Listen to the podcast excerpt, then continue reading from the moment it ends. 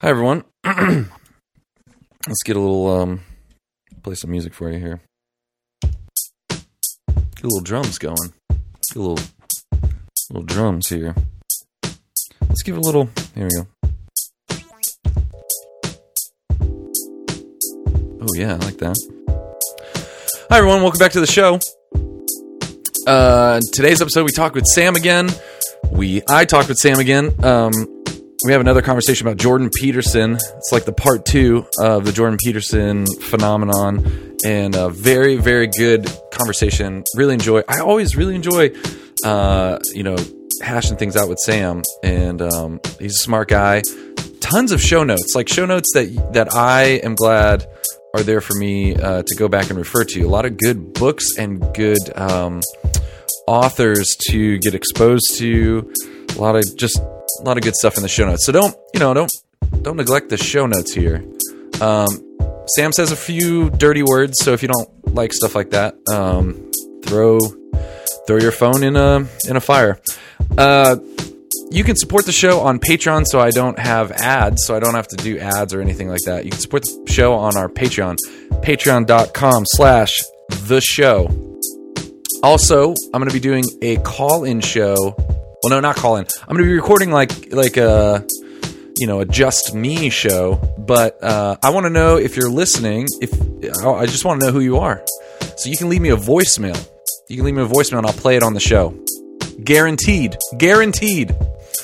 Uh, play it on the show. So you can call 817-527-1423 and leave me an interesting voicemail. Maybe walk through a field um, you know, walk through a field holding a koala, like holding a koala bear, and maybe like you and the koala bear just like leave me a voice message. So then, you know, we're kind of with you.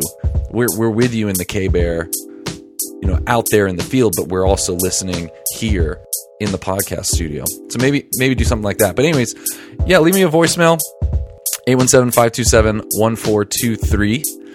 And I think that's it. Uh, without further ado, um, without further, here we go. Get some of that. Oh, yeah. So, our conversation with Sam. This is my conversation with Sam.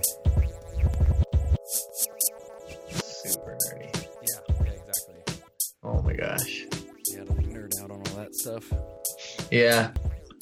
Well, it's nerdism that goes really further than like pop nerd. It's just like, I mean, like a subfield of a, of a sub branch of philosophy. It's like, what? How many people show up? About how many people? Uh, something around 250. wow. So, I mean, that's still a pretty big group. I was expecting way less for some reason. No, no, no. That's a I mean, that's a a- big that's a sizable group, It's a substantial society, that's for sure. Yeah. and from all over, from Canada, from from other countries. Canada. Yeah, Canada. Yeah, although it's a global, I mean, mainly US, Canada, UK, but we get people from continental Europe, from, yeah, all over the world. All Wow. over the world. Who's Yeah. like who's like who is known as as like who's the Scott Hahn of of uh of this conference? Like who's the who is the I'm so bad at coming up with these analogies. Who's the let's see. Who's the who's I, I don't have any other examples. I, all I have is the Scott Hahn of of whatever. Yeah, it's it's kind of it's actually a pretty that's a good question because and Who's- it kind of Who's the Peter Kreeft of yeah. you know who's who's the Sam The problem Harris? with Peter Kreeft is that he's not the Peter Kreeft of like Catholic philosophers. yeah, that's true. the Peter Kreeft of people who don't want to read the real Catholic That's philosophers. So who's the who's like the Well, top no, but- dog? But that's that's actually like that's the that's the exact issue is we don't actually have top dogs in a subfield Is that an so issue? there's like is that an issue or It's is not that something issue. you're proud of? no it's a, it's it's yeah i'm super proud of it That's because cool. it's about your work and it's about you know so there's so there's definitely like a cool kids table i guess you could say yeah. But a lot of it is kind of anecdotal but at the end of the day like we're pretty fierce like you know it's peer reviewed double blind peer reviewed to get in you submit your full paper Wow. people who have been presidents in past years don't get accepted the next year you know wow, wow. So we're pretty ruthless. Um, but, you know, there are people who are kind of on the rise. We have three general sessions, and those are like the top three papers in the field. that were submitted that year. And if you get one of those, you're kind of it's kind of you're hot shit. Wow. You know, So, So, yeah. so what's it called? The philosophy of education. society. Okay. Philosophy of Education Society.org. I'm, ma- I'm making notes, man. I'm good. Yeah, I'm good man. with this stuff. Yeah. Honestly, like if people, especially for people who want to like think about education, but they don't want to, like the crazy thing is you can go and you can show up and be like, hi, I'm just interested in philosophy of education. People will be like, that's cool. And you can go to sessions. You can do like, I think it's one of the best kept secrets like in the world. Huh.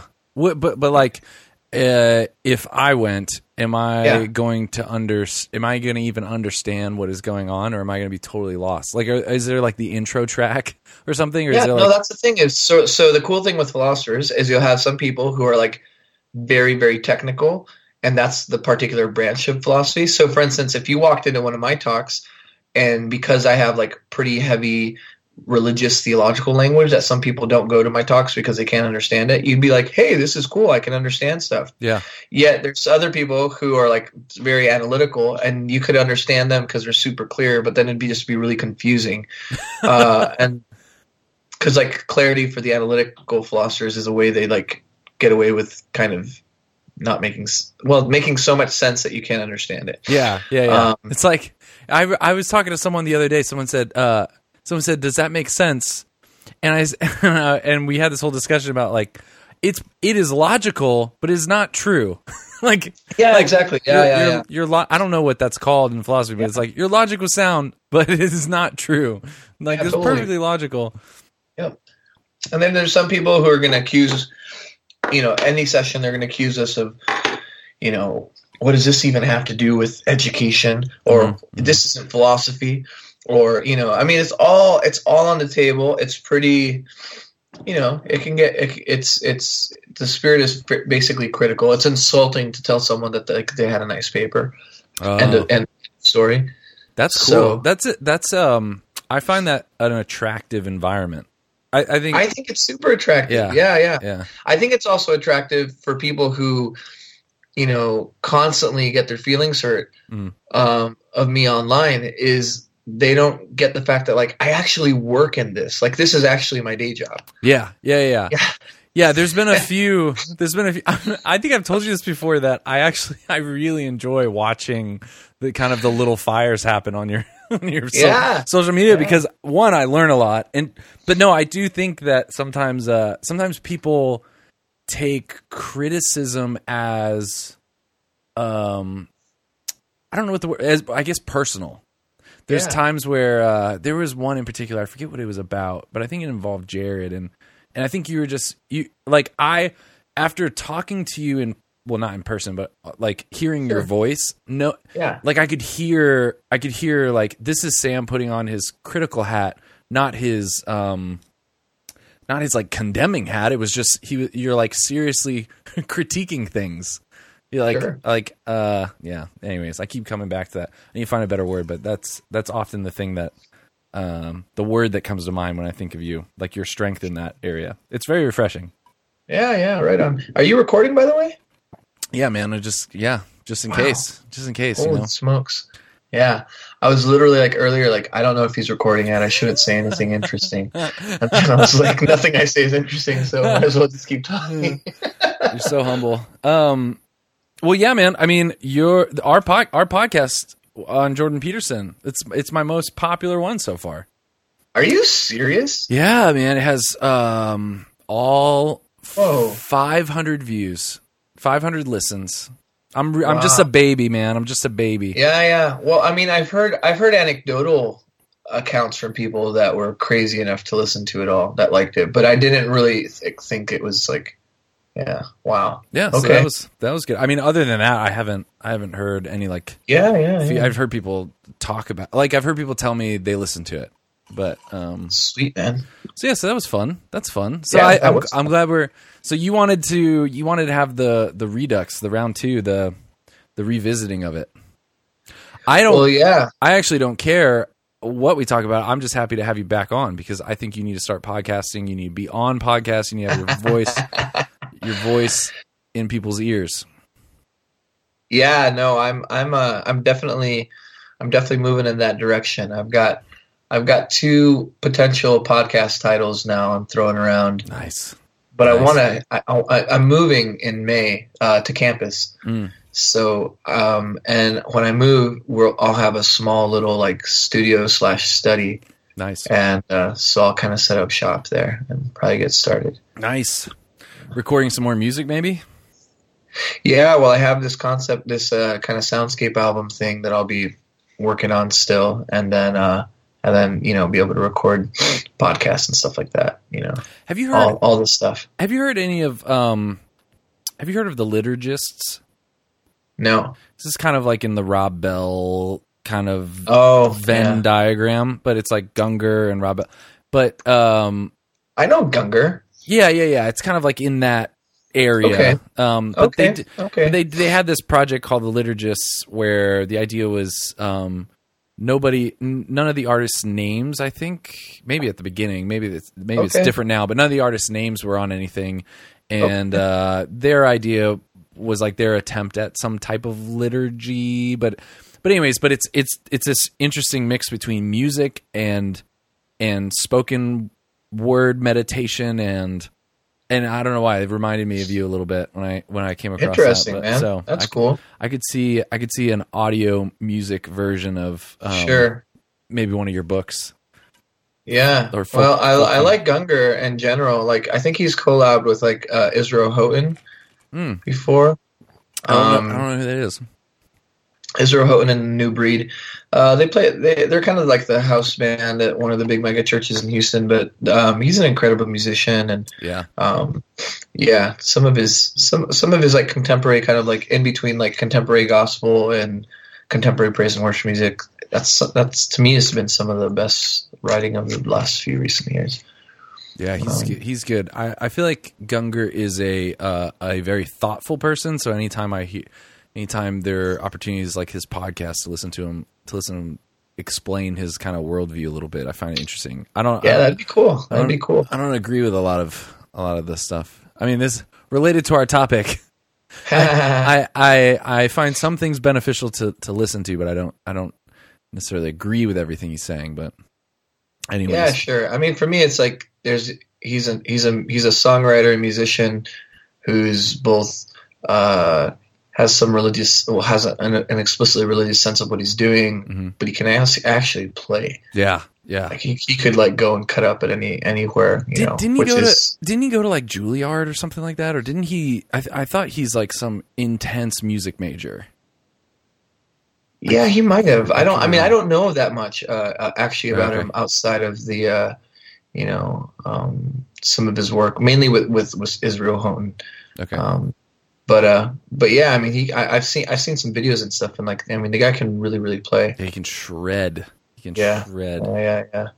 Um, so Jordan Peterson fever is is sweeping the nation. Word on fire. Hey man, I just want to be on the record that I hit, I said it was coming, and people were like, oh, "You were you're on the record too," as being like, "I don't know what you're talking about. I'm the only one who likes this guy," and I was like, "No, watch it. It's gonna blow It's up." And then what happened? Right Two- after we talked, Two episodes on Word on Fire podcast. Two episodes in a row. yeah. yeah. Oh, yeah. So I just want eh, you know, since apparently people are listening to this, I mean, it's there. It's it's burnt into your podcast. It is. You being like, I'm the only person I felt that way. who hears this. I And felt then- I felt that way, and then it blew up. His uh, so his book, The Twelve Rules of Life, uh, has been at number one on Amazon on all books for a long time for for a while now, and I, I feel like that kind of tipped him tipped him over the edge. Now, um, Oh yeah, it's good. This is going to be the new like Benedict option thing. yeah, You know, yeah, it's going to be bigger though too because it's got a larger. It's not as niche as uh, as uh, Dreher's. You know, audience. yeah. I didn't, I didn't, I I only I only uh, entered into the whole Benedict option through you. I I, Yeah. I was like, shoot, if if Sam's willing to to talk about it this extensively, I need to kind of figure. But I never read the book, but I that Yeah, was yeah. that was how I kind of came through it. Sure. But yeah, man, it's uh let's see, number one. Yeah. Have you read Twelve Rules? Uh I have it. I've read I've read maybe half. Okay. Not Yeah. not the How- whole thing How many, how many rules are you through? I think two at this point. Maybe maybe it's not half. It must be less, but uh, not very Yeah, many. I think it was just the Okay. first two. But it, I feel like I've Yeah. I've read a lot The before I got to Genesis. Yeah. Yeah, yeah. Have you read it? Yeah. Nice, nice. Come on. How fast can you? How fast did you get? Do you get through books like that? Well, so I mean, uh, I'm a big believer in like you need to have gears when you read. So it's kind of like like a standard like a standard transmission kind of a thing. Uh-huh. Um, and um, it depends what I'm doing. So I read it. I mean, I read at different paces depending on what my purposes are, what Yeah. I'm looking for. Yeah. in this case, um, I, I have a pretty, uh, I have a pretty strong. So I can't, I can't exactly say who it's for or what the arrangement is because it's not. It, it still needs to be kind of uh, editorially uh, looked at. But I have a um, a lead on a pitch to uh, publish a review of the Twelve Rules as kind of my entry into the more public discussion of Peterson yeah, uh, for Yeah. a pretty a bigger periodical. yeah. And you mean um, besides? you mean besides like a uh, worldwide famous podcast? Exactly The No, next, this is- yeah, the next yeah. step would be. Yeah, this is in print. This is you know Yeah, I've yeah. already broken out the scene. yeah. Yeah. But uh anyhow, so so because I'm reading it for the purposes of reviewing it, Mhm. um I'm making myself basically like like review notes. So um I'm kind of I'm reading it obviously, but I'm also trying to mark and dog ear and margin out, you know, themes that I might want to go back to or passages I might end up quoting verbatim and stuff. And Yeah. so I find that that kind of reading is um, a little bit busy because I'm I'm reading for comprehension and then also reading for uh, flagging things and stuff. Yeah. Yeah. Um, So like one thing I've been doing is I've just been circling and counting how many times he uses the word being capital B, which he says he's using from Heidegger and the pre- and the preface. hmm yeah. Um, I remember that. because I think if he keeps doing this all the way to the end of the book, it's going to reach maybe around 100.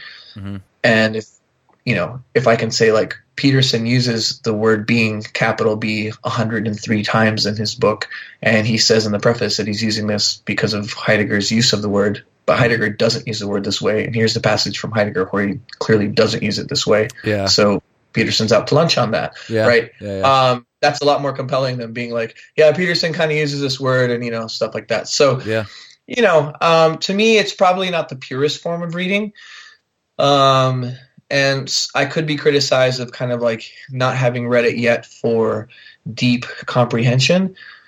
Um, but I don't know. I feel. I mean, some books I'll, I'll actually set down the like. I'm I'm reviewing a book by John Panteleimon Manoussakis called The Ethics of Time for uh, Open Phenomenology, and that's What- a book I read. What's twice. open? What's open phenomenology? It's uh, it's like a review of, of books in phenomenology. Oh, Um, it's a website. It's a website. yeah, yeah. Uh, it's a cool, it's a cool one. Oh, I forgot you keep you keep uh, uh I'm working. this. My fingers are working over here. You whiz, man. You're you're all over. I'm paying attention though. I'm I'm here. I'm here. no, I got no, it. of course, I totally am. Yeah, yeah. No, phenomenal. we're So- millennials here, man. We can. Do I know, right?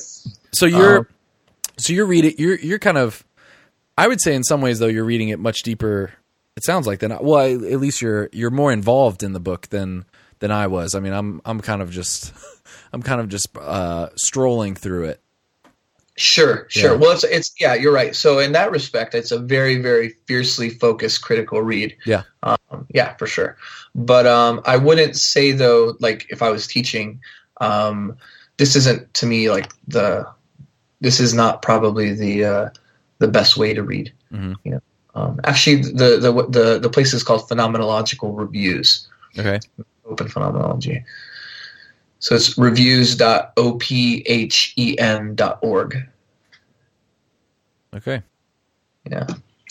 But um and that in the case of that book, I was like, I can't really read this for the review. I need to understand the book first. Yeah. So I just set down the ducky and uh, read it once, unannotated, annotated it, and then now I'm I'm going through and kind of collecting my annotations into some notes for the review.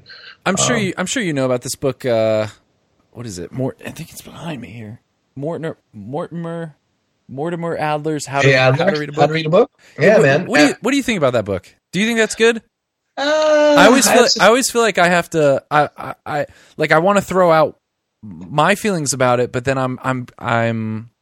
I'm hedging against what Sam thinks about what the, Sam. I'm trying to figure out like what would Sam think about this book. Like I'm trying to really think think deeper about it because I'm I am the worst way to read a book. And yeah, I know, right? I'm very, I'm just very, uh, I'm very, I'm, I think I am less critical of a reader in the sense that, uh, I'm just looking for things that I can take away. And I think, I, so I, so when I said it, I'm like thinking, man, what is, what was Sam, like, what would be my critical take on Mhm, mhm. Mortimer Adler's How to Read a Book? Sure, what, do you, what do you think sure. about that book?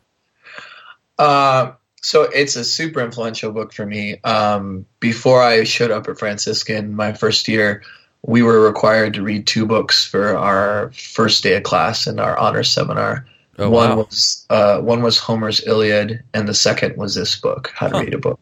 Um, at the time, I'd been reading in a very undisciplined way, but really, I think at the time, by the time I got to like my senior year in high school, I'd kind of given up on like the longer tomes of philosophy, and I was just reading like philosophy dictionaries and anything light that I could get my hands on, Mhm. and that was a decent exercise to some extent. But this book was really cool because it, it really helped me see reading i guess across its you know you know because he's talking all about like so many different ways to read and so many different kinds of books and it's kind of like an introduction to, to sort of the different facets of literature you could say Yeah. Uh, I felt I felt super weird. I I had this like really weird uh, moment because he was describing how to mark a book, yeah and yeah, it was and it was all stuff I had been doing. I mean, I'm not like trying to sound super yeah. prideful, but yeah he No, talked. no, I still have this very vivid memory of reading it and feeling really creeped out because he said, you know, draw squares around terms. Yeah and like yeah, underline important things, star, Yeah. star like major theme, like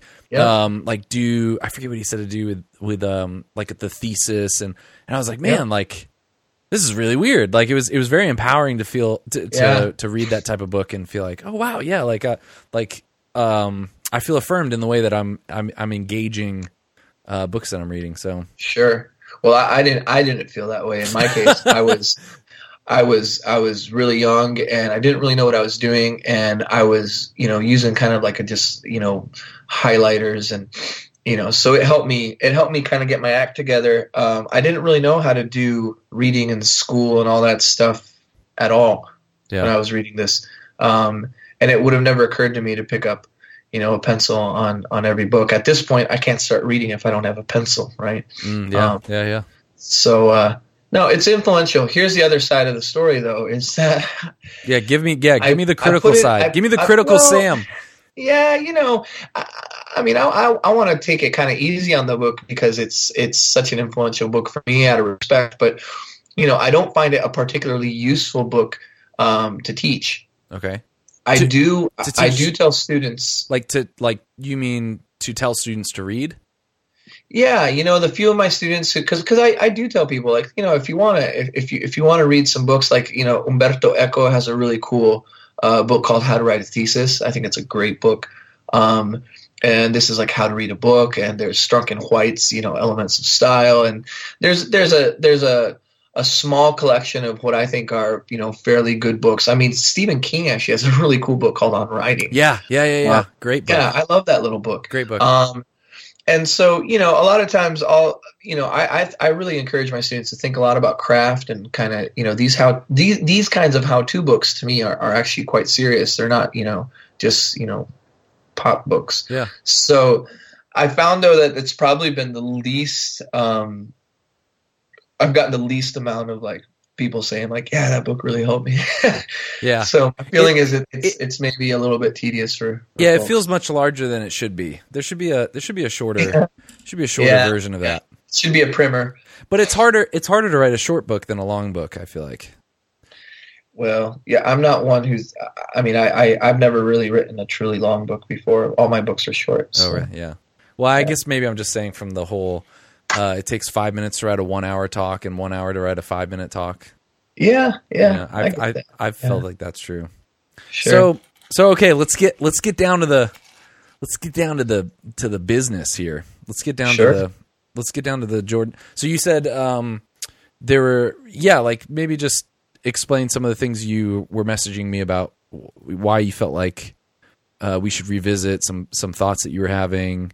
Um, I think you've done a little more reading since the last time uh, you, last time we talked, you had read pretty much the bulk of uh, Maps of Meaning, Yep. and I think you said that recently you've listened to a lot more of his lectures, and then read. Now you're like critically reading, you know, the Twelve Rules of Life. Sure. Sure.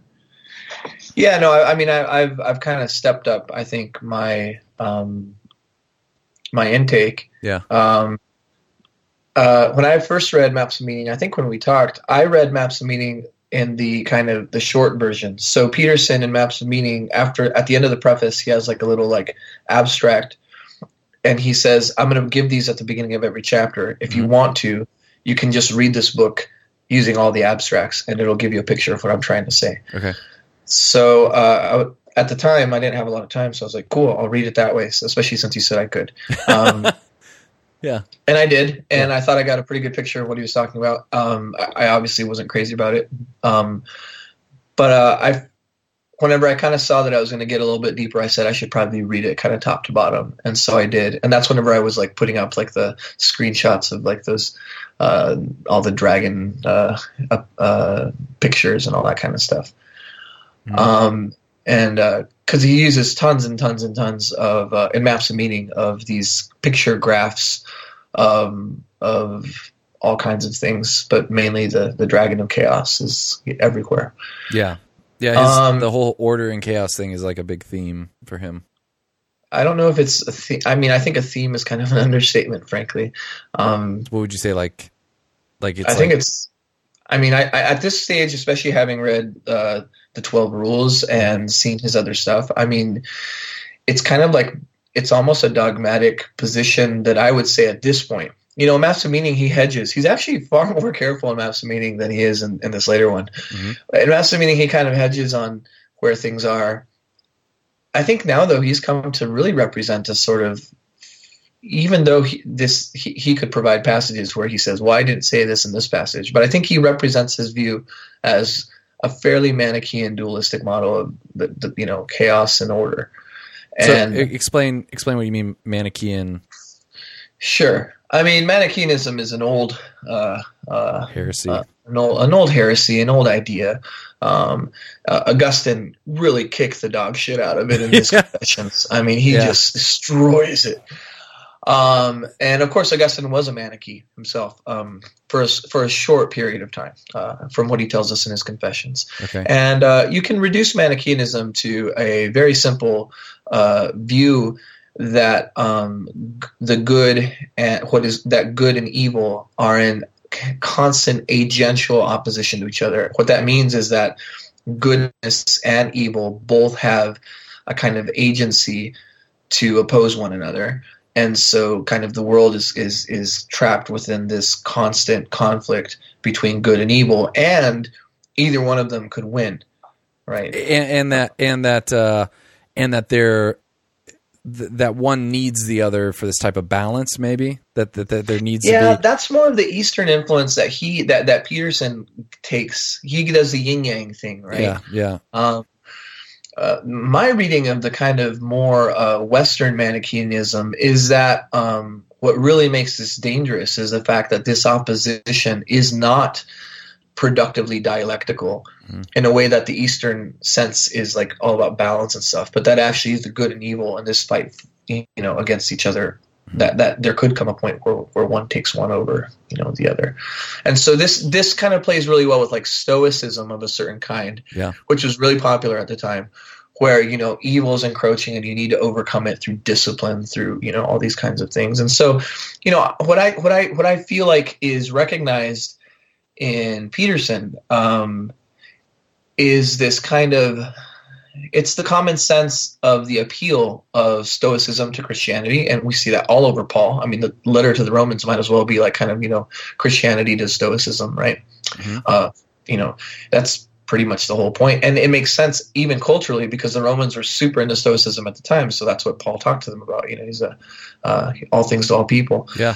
Um, but uh, I think so. There's this appeal of stoicism, and I think even Peterson's way of um, you know he's lost weight and he's clear you know if you look at the older peterson he had a beard and he was chubby and he was kind of you know now he's given this kind of like you know glaring eyes chiseled kind of you know uh, serious stoic looking kind of marcus aurelius kind of figure right and well, that's, well he had some like serious health conditions like him and his uh his daughter too i mean his daughter had a lot of really serious health conditions and then um he was having like a lot of problems and then he went on the whole like uh basically dietary. Yeah, thing. like no carbs. He basically went on yeah. like the no carb thing, and yeah, that's um, fine. I mean, I, I, am I, I should exercise more too, but I mean, it's, it's not very interesting to me when yeah. he talks about that. Yeah, I mean, yeah, fine.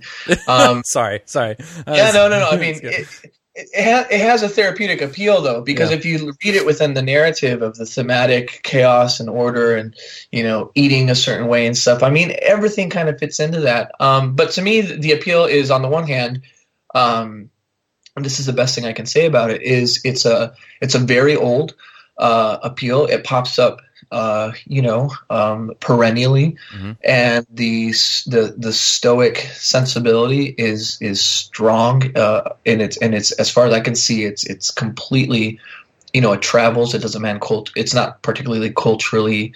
Um, uh, codified or whatever, but the Manichaean side is more that dualistic side, um, and I think that that's where Peterson gets himself into the hottest kind of metaphysical waters. Mm-hmm. Um, yeah, because it's an un, it's an untenable position for any, uh, not just Christians, but for really anyone who's going to take a, um, uh, you know, because like the way I read um, the the twelve rules, even though he does contradict it in some really select places, is this is basically Peterson not knowing that he's trying to have an argument with Aristotle. Really? Um, okay. Well, what, we'll break that down. What do you what do you mean by that? Aristotle, in the very beginning of the Nicomachean Ethics, says that um, all human life is directed towards human flourishing through eudaimonia or through blessedness or happiness or something like this. Okay. Now, Aristotle doesn't mean that flourishing or happiness or blessedness, however you want to translate that Greek word, to mean like, you know, happy, happy, joy, joy, kumbaya circle or whatever. Mm-hmm. But he does very clearly, I think, um, echo his teacher, Plato to say that our life is directed towards the good and that the good life is the proper aim and end and of of of of, of, of that's the that's the question to the to the that's the answer to the question of ethics of how should I live? Yeah. live the good life yeah how right? ought I yeah how ought I choose or or what ought I do right? I yeah, yeah exactly. That's that's the answer. Yeah. And uh, and and and you could uh you know it's it's it's a cliche to say it but you know that's the meaning of life. Yeah that's what it is. Uh, Peterson, very early in his Rules for Life, basically says that he wants to strike out against the thesis that the that that the meaning of life is is is determined through happiness, um, and, what, and he wants to say it's determined through struggle. Struggle. Um, okay. Yeah. Um, he says that early on in the uh, in in the right when he takes off in the part that he calls the overture. Mm-hmm. So first he says like I wrote this book. He doesn't really make up his mind. He's like, I used to write a lot of stuff on Quora all the time, and I'm really popular there. Happy face. Um, like, happy oh my gosh, you have like an eidetic memory. Or are you looking at notes or something? Because like that that is literally. How can you not forget the happy? Yeah, face? I know, I know, I know.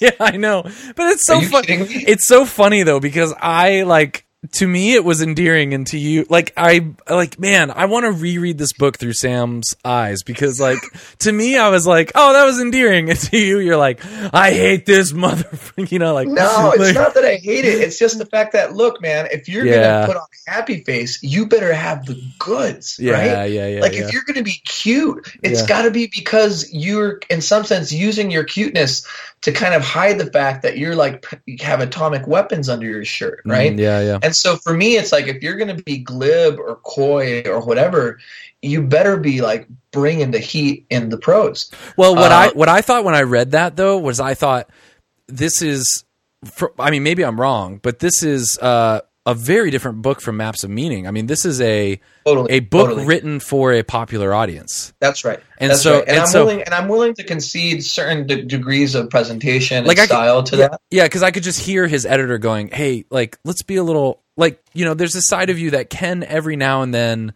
uh be funny so you know let's be a little yeah. more personal in this one and so jordan's sitting sitting at his typewriter going how do i be more personal okay i'll put a I'll yeah. put a I'll put a smiley face in here. Well, I have to I have to admit I find the happy face annoying because to me it's a performative contradiction. He's saying life is not about happiness, happy face. Life Oh, it's like yeah, yeah, what, yeah, what yeah, does yeah. that mean? What are you doing? Have you thought about that? One of your rules is like don't do things that like put your own house in order. Well, put your own fucking prose in order. Oh my gosh. And don't put happy faces when you're writing an entire book against happiness as the Yeah. meaning of life, right? yeah, yeah. I mean, let's just be serious here yeah. you know so that's my biggest you know problem but after he says that Quora was his uh ma- meaning of the book then he transitions to say oh and then while i was right you know writing maps of meaning you know uh i was really kind of like you know conflict and our and our inability to avoid conflict which in maps of meaning is really about nuclear war like Yeah. it's, it's Yeah. it's really dramatic there when you read it uh but here he doesn't really talk about that he pivots really quickly from there he talks about a weird dream he had um and he goes on to essentially oppose the idea that um, that happiness is a proper end to, to, to you know to life. Mhm. Um, and right from there, we jump then into the bottom of the ocean floor, and we start talking about lobsters and Yeah. serotonin, right? Yeah. But uh, I mean, I could go through the whole book like that, and we go from lobsters and serotonin to then afterwards, literally saying, "Oh, we can't rely on science to tell us everything." And so then the second chapter is all about themes, and we go to the Garden of Eden. And it's like, well, hold on, let's take up those two claims, right? So on the one hand, we have like evolutionary biology through lobsters to the nervous system of lobsters determines the basis upon which we should stand up straight with our shoulders back. Mhm. And then the very next chapter, he pivots around to basically say, oh, we can't depend on science, scientific truths, you know, they just started happening about 500 years ago. But before that, we have these, you know, great stories. And so let- let's talk about Genesis, you know. Well, couldn't he be saying that science isn't a complete picture of truth? I think I think when uh, I listened to him and Sam Harris's like four hour debate, and and Sam couldn't couldn't get past. I mean, he just wanted he wanted it to be like a five minute just like intro, which was basically like what is truth, and he couldn't get past Jordan Peterson's definition of truth. And Sam Sam, I felt like was being a little unfair and and just like Oh, well, I don't think Sam was actually being unfair Oh, there. really? I listened Really? to both of those. Yeah, I think Sam got him dead on rights. really. Um, well, where Sam went, and this kind of deviates a bit, but uh, so Sam, I think, and by the way, let, let me just be very ultimately clear. Like, I'm a theist. I don't really buy anything that Sam is selling or whatever, but I do agree with what he was saying. And, and he only said it two or three times in the interview. Um, and I wish he would emphasize this more. But what I think really bothered Sam was not so much that Peterson's, uh, was not Peterson's, um, uh, idea of truth, but it was the fact that Peterson wanted to basically strike out against postmodernism. And the great sin of postmodernism, Harris knows because he studied with Richard Rorty. The great sin of postmodernism is essentially relativizing the question of truth. hmm And yet Peterson was unable to adequately uh, show to Sam that he did not suffer from a ultimately relativistic position on the question of truth. And so I think that was the performative contradiction that Harris was after him on. Uh, and I and I actually was really disappointed that he let it go in the second interview. Yeah, I think it should should have gone on four more hours on it. man, yeah, I'm gonna have to. I'm man, I'm gonna have to re back, re-listen back back to it. Sure. I, I, I just felt like, I just felt like, um, I felt like Jordan Peterson was trying to to add something to the definition of truth that Sam uh, was positioning. Not that he, not that him and Sam necessarily disagreed, but that Jordan Peterson was adding on um, this kind of I don't man. I, I should have Well, I should have done I should have done research. I should have done no, research, it's but fine. but but basically I Peterson, though, I think I think Peterson suffers from this across his work, because he Yeah. can't quite make up his mind. He Yeah. wants to, on the one hand, slam postmodernism, and on the uh, uh, which include by name, he includes Lacan, who's a Freudian. Mm-hmm. Yeah. Yet then he wants to turn around and use Freudian ideas through his Jungianism and psychoanalysis and psychotherapy. Then on the other hand, he wants to help himself to hardcore biology and neurology. Yet on the other hand, then he wants to pivot around and and borrow from evolutionary uh, um, uh, psychology, and like he he's and then the way he wraps this up, this is the most coherent version I've heard him say is that he's a pragmatist, Mhm. and what pragmatism I think in the sense he means means is you sort of you're a functionalist. You don't care what your system is as long as the system sort of you know cashes out in, in a way that's sympathetic to the particular argument you're, you're making and of course if anyone digs into that idea of pragmatism i mean you can go to the most you know catholic uh, overview of it. I know of copleston in his history of philosophy series. I mean it's just it, that version of pragmatism use whatever tools you want as long as they get the right result. I mean it's just vacuous with respect to the, a question of truth right? Wait, so what? So Coppel, Copleston is a pragmatist, or what? no, what- no. what blows. Uh, he just he just really takes down the pragmatist Gotcha. in his account of history. I actually think Copleston's unfair. I'm sympathetic actually to some of the pragmatists in, in ways that Copleston isn't. But if one wants to see sort of like where the like bright white lines of why Peterson's saying that he wants to have neo-Darwinian evolutionary psychology, Freudian uh, themes and archetypes through psychoanalysis, pragmatism, wrap them all together, and then voila, we've got Bishop Barron orthodoxy. Sorry, bud, that that dog is not going to hunt for you. Wait, wait. So wait, so you were saying that Jordan Peterson is saying that you would get Bishop Barron orthodoxy, or I'm saying a lot of? Catholics out there they see they see Jordan Peterson who's running around on basically three basic planks. Yeah. He has the Freudian plank, which is his psychoanalytical stuff, which has both clinical but it's mostly theoretical. Yeah. And you can see it all over maps of meaning. And Yeah. Jung is the biggest player there. Yeah, yeah, His other plank is um, neo-Darwinian um, uh, uh, evolutionary psychology and Yeah. also biology neurology. That's what the whole lobster thing is about. And he Yeah. draws on studies of that all the time and stuff Yeah. like that. And then the third plank is this kind of pragmatic sensibility where Mhm. he's kind of like willing to kind of fly between sort of ostensibly scientific and ostensibly kind of anti, if not non-scientific ideas just very freely and just jump between them Mhm. um, and the pragmatism allows them to do that. But So it's what- kind of like, What was the Bishop Barron part though? well, if you think that you're going to be able to put Freud, you know, psychoanalysis, pragmatism, and um, and neo-Darwinianism, and you're going to end up with some kind of a, like a canonic, you know, canonic, you know, you can get an imprimatur for that, you know, from Barron or someone. Like Oh, a lot of no. Catholics are running around look, reading that, or just not reading it and just seeing that Barron talked about it, and they see it as like he's got a nihil obsta. Oh you know? no no no yeah yeah and and I, I want to make it clear too that I I in no way think that Jordan Peterson's worldview is worth um is worth buying whole hog like I like I Sure. yeah I 100 percent think that people need to know And Barron, in his defense, does say that, yeah but He- he also, in his not in his defense, he also really starts. He blurs lines. For instance, even to me, the Joseph Campbell association with Peterson. Mhm.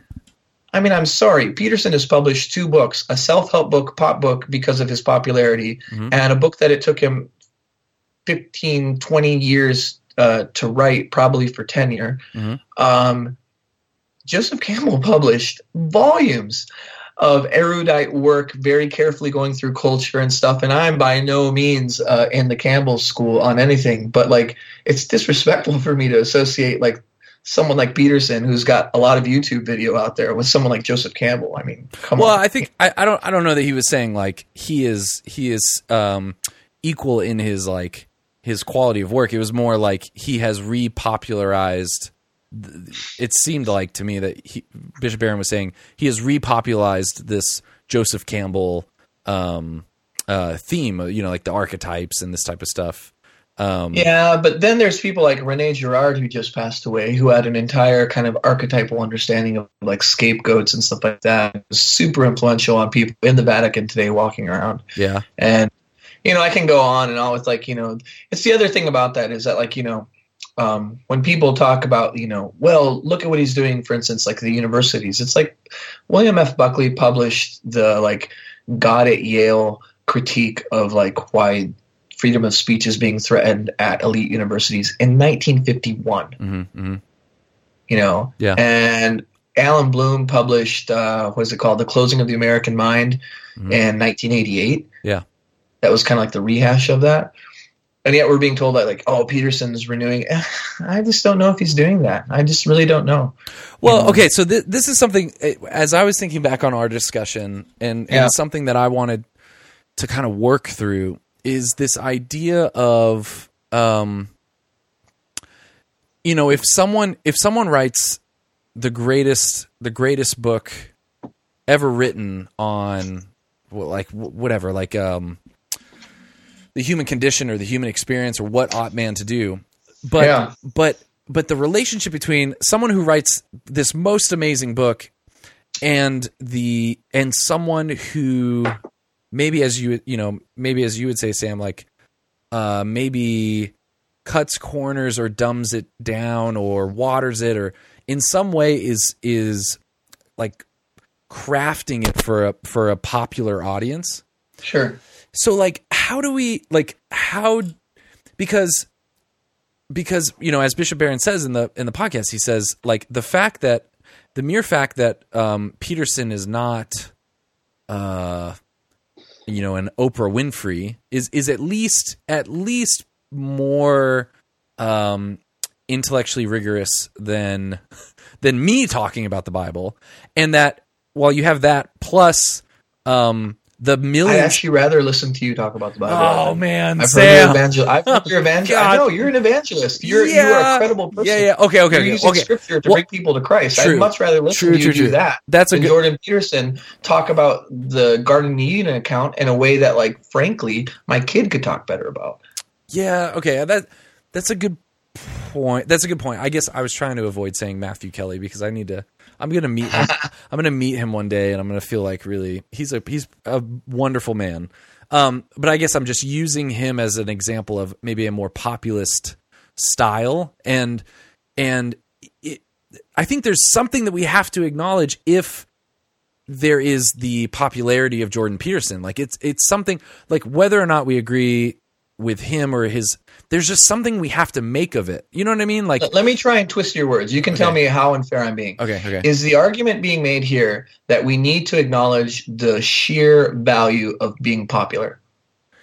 Um I think that when something is That's a super unfair way to put it. Yeah, yeah, no, no, no, like, I'm- I'm- I'm working- Like, is that the claim? I don't know, I'm working through it. I'm trying to figure out. I think what I'm saying is that Because I can name you lots of popular people, like Dr. Oz, who has a who has a medical position.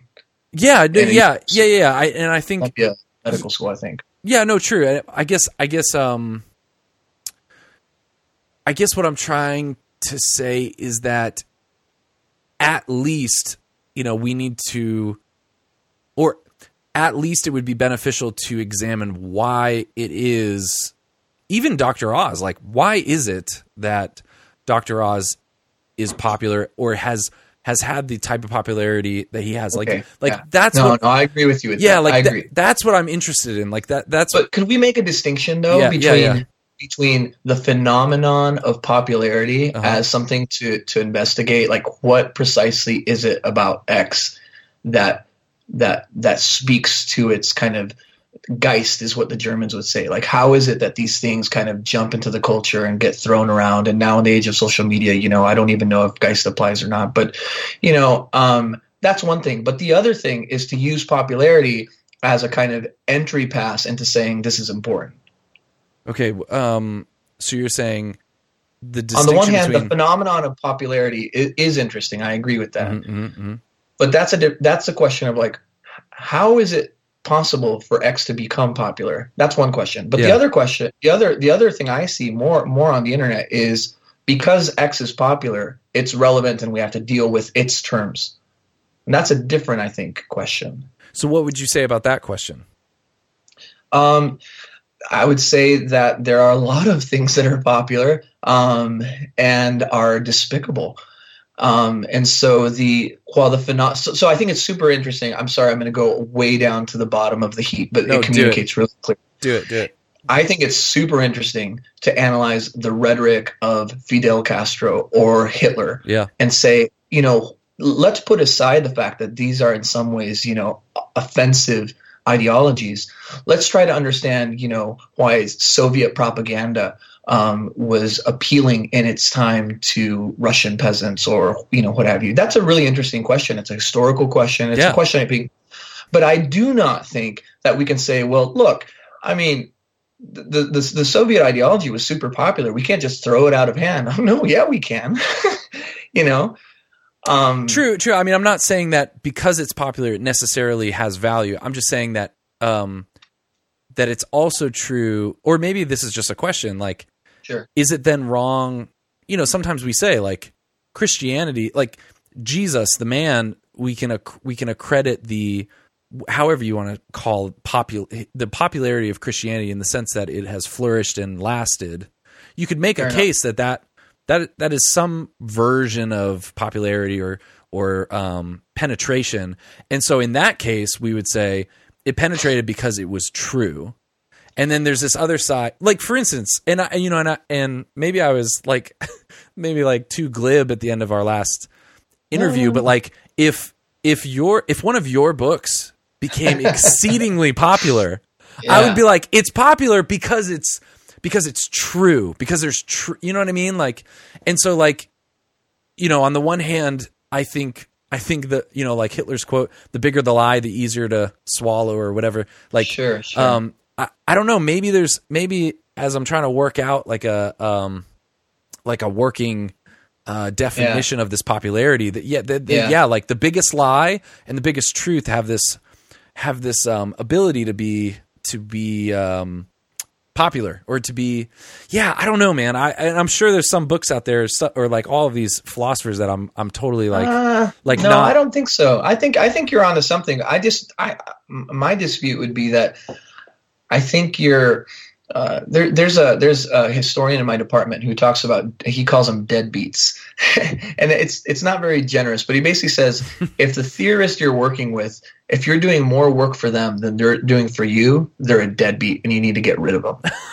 so what does and- that what does that mean like what that means is that like for if you're if, if you're using something that you say you're using to help you think but in the process you're just basically kind of doing it a bunch of favors by scaffolding it and helping it out and stuff and it's not giving you anything uh then it's then it's then it's a deadbeat theory yeah um, and so for me, um, the the the serious question you're raising, which I think is super important, and I don't see it being asked, which is basically, how does a Christian understand a phenomenon like populism, uh, politically, historically, what have you? Because Christianity is really complicated this way, because the, the cross is a sign of contradiction, yeah right?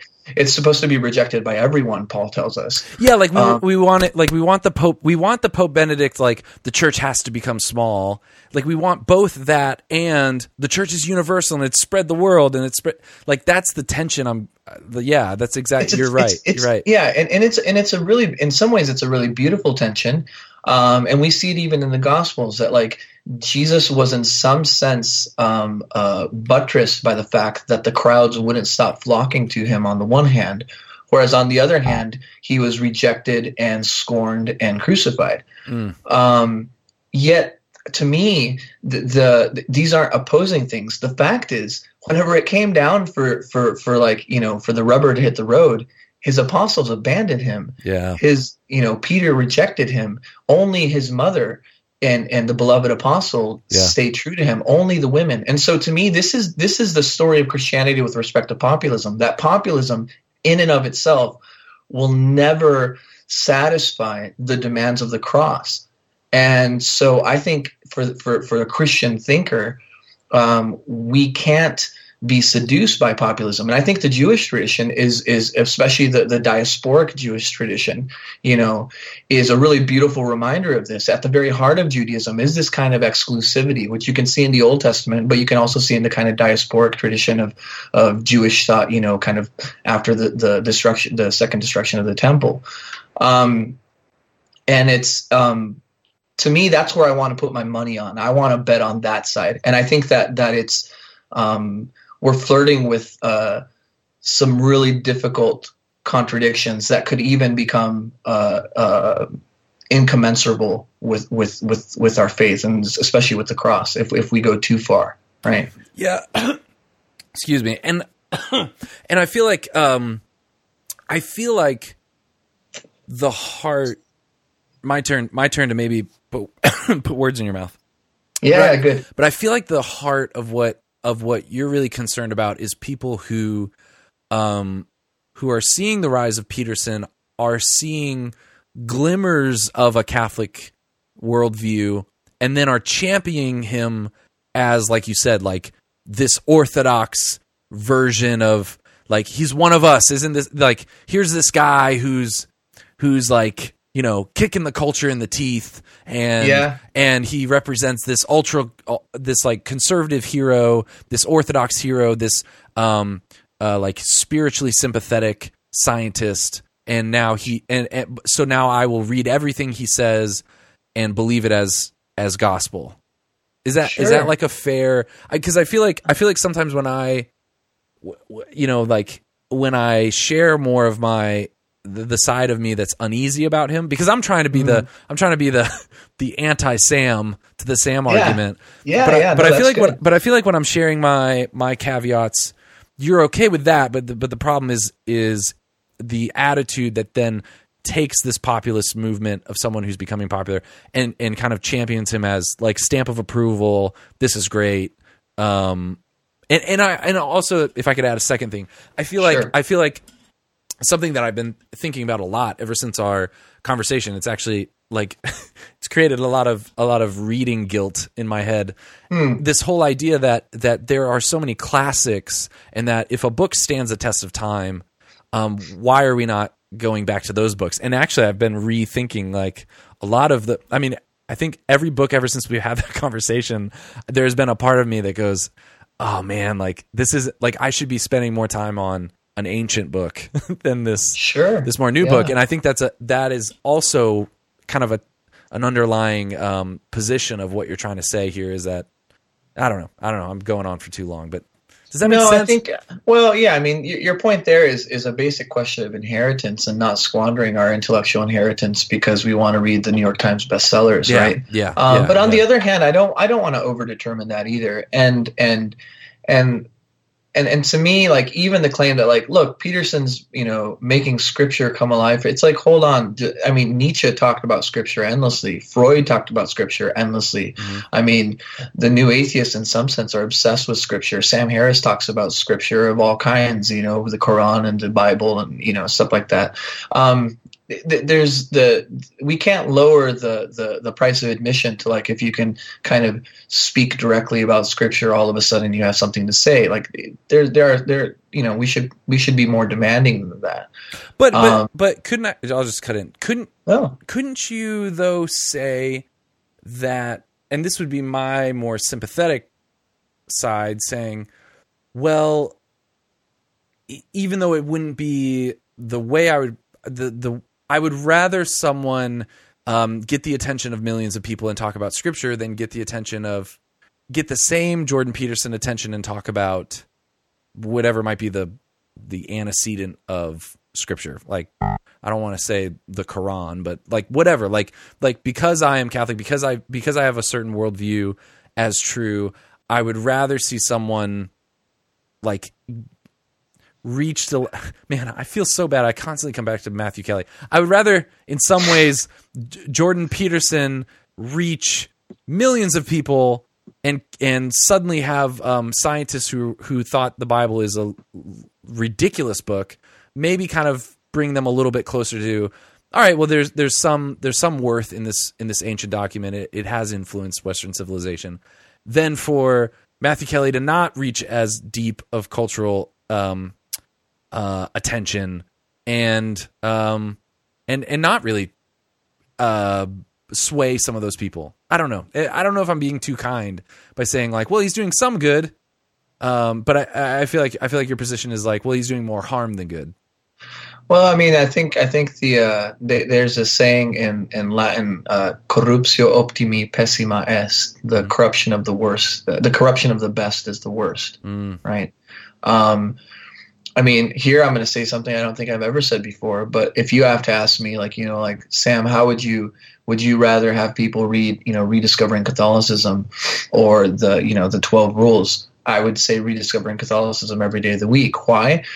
because uh, for all of the contradictions and laziness and bad writing and, and cheap books that Kelly uh, puts out, they're motivated. Um, I, I, I can't say that they're not motivated by a certain love of the church, Mm-hmm. and that people should uh, probably read that that motivation um, is probably going to do more good for them by comparison to an expedient and a politically kind of timely set of kind of overlaps that they kind of have that they can find with Peterson, which requires, of course, brushing over all uh, all you know a bunch of other things, like for instance, like social Darwinism. Like, Yeah.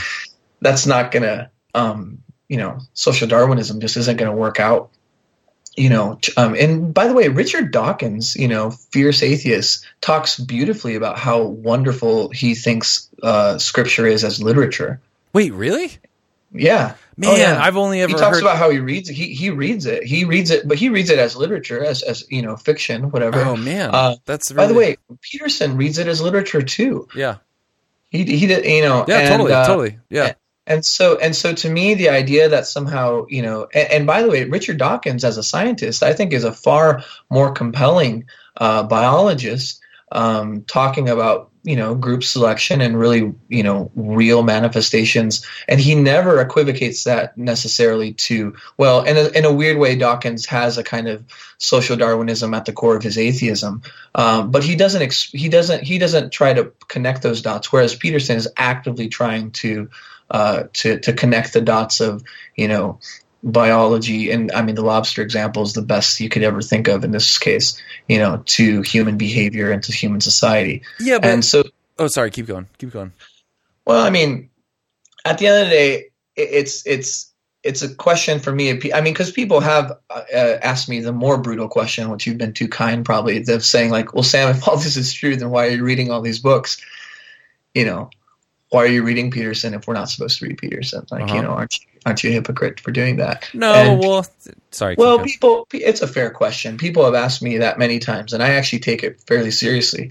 And I'll be completely honest. I mean, the only reason why I picked up, you know, the digital copy of Maps of Meaning at my library, and the only reason why I purchased, you know, the Twelve Rules, is because I love my community, the, Yeah. the, and, uh, and that's and that's you know the Catholic community that I was born and raised in, and that I live in right now. yeah, And whenever certain things become influential in that community, I feel like I have a certain responsibility to uh, um, to uh, to have some some ability to help distill, you know, what's going on. You no, know, a hundred percent. Like Sam, like I I mean, I don't know enough people in the Catholic world, but a hundred percent, I, I think you of anyone has the responsibility of offering the well thought out and deep critique. Like I, I, I mean, I've said this. I'm probably like the biggest, uh, your biggest fan in that sense because I like actively seek out your criticism of Sure. of things because like Yeah, yeah. you're right. No, you're a hundred percent. Like I,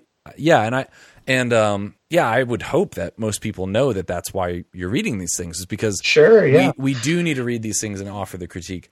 So I was Oh, I think so. I was just, I was real quick to play this game, uh, um, the lesser of two evils, right? So like, Mm-hmm. so Jordan Peterson or Richard Dawkins, which I you- take Richard Dawkins every day. man, son of a really. See, Of like, course. see in my in my like exposure to Richard Dawkins, he is so dismissive of of um of religious people as just ridiculous, and and as the Bible of the Bible of what I have come across of Richard Dawkins is like the Bible just makes no sense. Like there are some times where he will tweet things where I'm like, an eighth grader could answer could like answer your problems with the Bible or your problems with suffering. An eighth grader from like our religious ed class could answer like why did God allow suffering suffering if God is good or like why does the Old Testament say uh, women with menstruation need to leave the you know what I mean like uh, where I feel like at least Jordan Peterson is at least uh, tr- you know at least says he's trying to to take take take the scriptures for what they are and to say that the, at least is saying um, I don't fully understand this text. Eh, Whereas a lot Fair of times enough. I feel like Richard Dawkins or Sam Harris say I totally understand what this text is and it's it's ridiculous. It's absolute. Um, it's it's crazy. You know. Yeah, the reason I say that with Dawkins, and I would say the same thing about Harris. Harris is kind of a different animal, and I, I in some ways, have even more respect for Harris's project.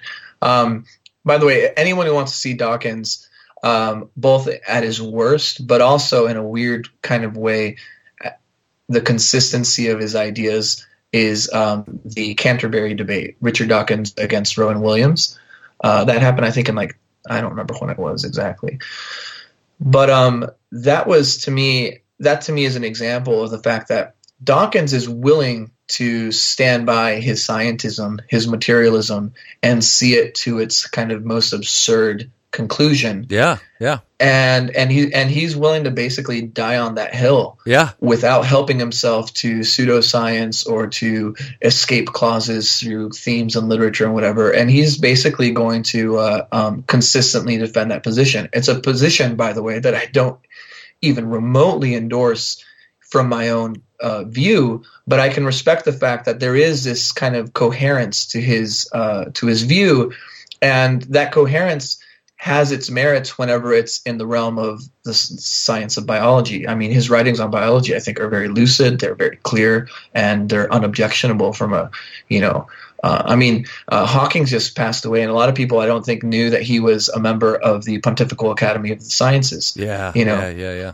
Um, and so to me, now, now I don't think that someone like Peterson could ever get admission into the Pontifical Academy of the Sciences because this is relevant to our last thing we said. He's not really a scientist. Mm-hmm. Yeah, he's he's doing something that is kind of having his cake and eating it too as a psychologist, as a therapist, as a psychoanalyst, as a reader of themes and scriptures. And the only word that captures all those things meaningfully together is, of course, philosophy. Mm-hmm. But whenever he has to put himself against scrutiny. I mean, you can look at rule number what is it? Rule number eight: tell the truth or at least don't lie. Or rule number ten: be precise in your speech. I mean, who is less precise in their speech than Jordan Peterson when he's talking about lobster nervous systems and trying to build, you know, kind of weak analogies to human behavior there? Mm-hmm. You know, I mean, to what extent can we really believe that the life of a crustacean, in truth, or at least not a lie, has you know direct comparisons for how we should live our lives. well, I don't know. I mean I that it. it. like that it, it it made sense to me at least in the sense that um he was making the case that these types of hierarchies exist on every on every level of of creature, right? Like that was kind of his his dominance hierarchies. Yeah, like yeah. dom- dominance, we can see them throughout, and like, and um, he was kind of making the case that dominance hierarchies are are deeper and and wider reaching than a lot of other um yeah like Dude, any- that's any called other- that's that's called determinism uh-huh it's it, in other words what he's saying is that like deeper and more ancient in our mind than our our, our will or our intellect or our ability to uh, be free or theologically the you know being made in the image and likeness of god is our crustacean uh, uh, uh, dominance hierarchies. And he uses a crustacean for a particular reason. He's getting made fun of but i think people should take it kind of seriously. He, the reason he uses lobsters is because they're older than just about any other um, uh, uh, uh, beings or, or uh, on Earth, right? So I think but- he starts off the chapter talking about like the antiquity of the lobster, Yeah, know, but which is actually kind of interesting. yeah but is i mean is he literally saying that it's it's deeper than our like human dignity i mean i mean you could you could make a case that evolutionarily you know we we find certain foods tasty because that that's that's just that that is an ancient and deep evolution. It doesn't take away from our free will or take away from you know just because we find sugars um tasty and bitter things not tasty. It doesn't in some way like like hinder the doctrine of um yeah of free will. I mean i don't, I don't know. Am i get i'm probably venturing out too far but No, I, I, I just think that if you're going to say that dominance hierarchies are basically um, uh, predetermined to dictate um, human social life, you are abandoning uh, a particular uh, view of freedom in, in, exchange for a particular kind of determinism, which would be the determinism of, of, of dominance hierarchies. Um, and I think, th- in particular, the Christian worldview is explicitly and overtly uh, anti-deterministic in this particular respect. In particular, the, the idea of the dominance hierarchies as being the kind they kind of you know. Wait, but why would why would uh, dominance hierarchy be deterministic? I think like the the argument was like why do we look at uh you know why do we look at superstars and want to emulate them or why do like where do we uh where do we take our notions of um how we should look or what would what would grant us success we look we look to the people who have success and then we emulate those uh tendencies or habits or attitudes and and that it's just kind of like a system but it doesn't it doesn't take away our free we could always choose against it. It just kind of is how things play out. Like if if you're if you're nice you kind of succeed more than being a jerk. And so you kind of just pick up on that uh, even as a kid like kids who are jerks don't succeed. And so the people that are at the top seem to be nice and charming. And so i try to emulate the people at the top. And this is what was interesting about peterson is he kind of said that mm. that jung um, you know I, he was he was in a, a, podcast interview with Hunter Maats and this Mixed Mental artist podcast and they were talking they were going on and on about like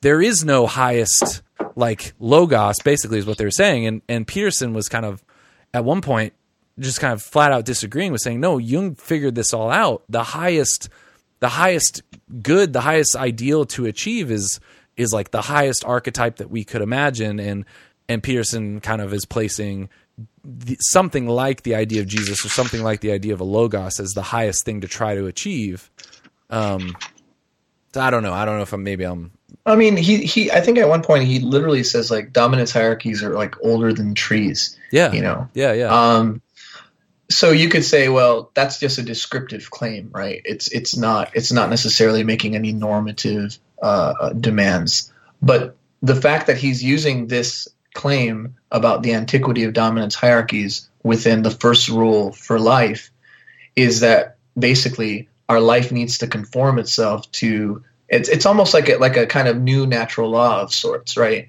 Where natural law theory is built on the idea that like you know there's this kind of natural uh, sense of morality that's that's kind of built into the fabric of of the world and external reality and that we have to kind of submit ourselves to it. Otherwise we risk becoming morally disordered. Well that's that's one claim with the, with respect to like you know um, uh, morality. But with respect to um, what peterson's saying he's basically saying that there are material biological um, structures in in the world that predate us that are built into our DNA biologically and that we can't escape out of. We can't really get rid of. We just have to kind of submit to them and so stand up with your shoulders straight or whatever you know. Well, um, I, yeah, and and I well, and I felt like what what he was trying to um, what like a different road he was trying to take is that a lot of times when we think of natural selection, we think of um, like animals evolving towards some like idealized version of an animal. And sure. I, I, felt like what he was saying is no, in fact, um, the end goal that that natural selection is pushing us towards, like the target, is always changing because we have a do- we have a dominance hierarchy that can change. And so our culture right now um, does not value people who uh, people people who use maybe sexist language whereas there might have been a time like um, we reached a point where someone like Trump was able to ascend to the top of some type of dominance hierarchy but someone with very different attributes or very different personality types could be valued and and that that target's constantly changing because of something like a dominance hierarchy, as opposed to, well, no, there's just this ideal of what it means to be a whale, and whales are constantly just moving towards that. That was that, yeah, that was what I kind of took away from that. I understand that, but this is where Harris's point about truth is is is really important. So again, are we going to say that like um, in other words, does saying that dominance hierarchies do exist, in particular within the um, uh, evolutionary account of natural selection, um, again, I mean, I think we can say, yeah, sure, it does. But the whole idea of uh, of culture is that culture is not biologically uh, built into the world. It's a social phenomenon, just like consciousness or or mind isn't reducible to its you know material manifestations. And so, to me, what what Peterson is kind of doing is he wants to dance with both materialist, determinist accounts of human nature on the one hand, and then on the other hand. Buttress that into a kind of morals uh, dimension of culture and life, and ultimately giving us rules for how we should live. And I, I don't think those two things mix together uh, because the question of truth there is just really, really slippery. Yeah, yeah, and that and that may be that may be uh, starting to get at the answer of why he may have um, reached such popularity is that he kind of is freeing himself up to pick and choose. Uh, Oh, yeah. the best, the best of every. I, th- I think that's kind of I'm I'm understanding what you mean by you know he's able to pragmatism. yeah, and but and be and be um, in all fields, just taking kind of what he picks and chooses from all of those things. Right. And and so what I admire about Dawkins is that he's taking a very modern materialistic account of biology and saying I'm going to live and die by this and this is going to be the de- the the determinate criterion upon which I will judge what is true and what is false. And up, upon that premise, I I can't take religion seriously. That's a more coherent claim even though I disagree with it.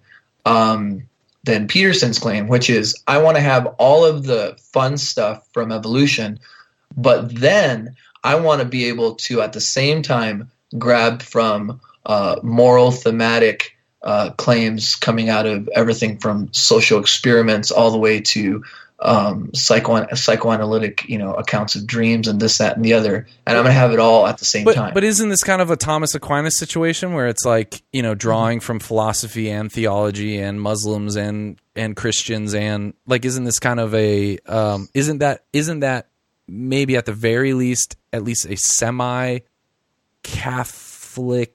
I'm so scared.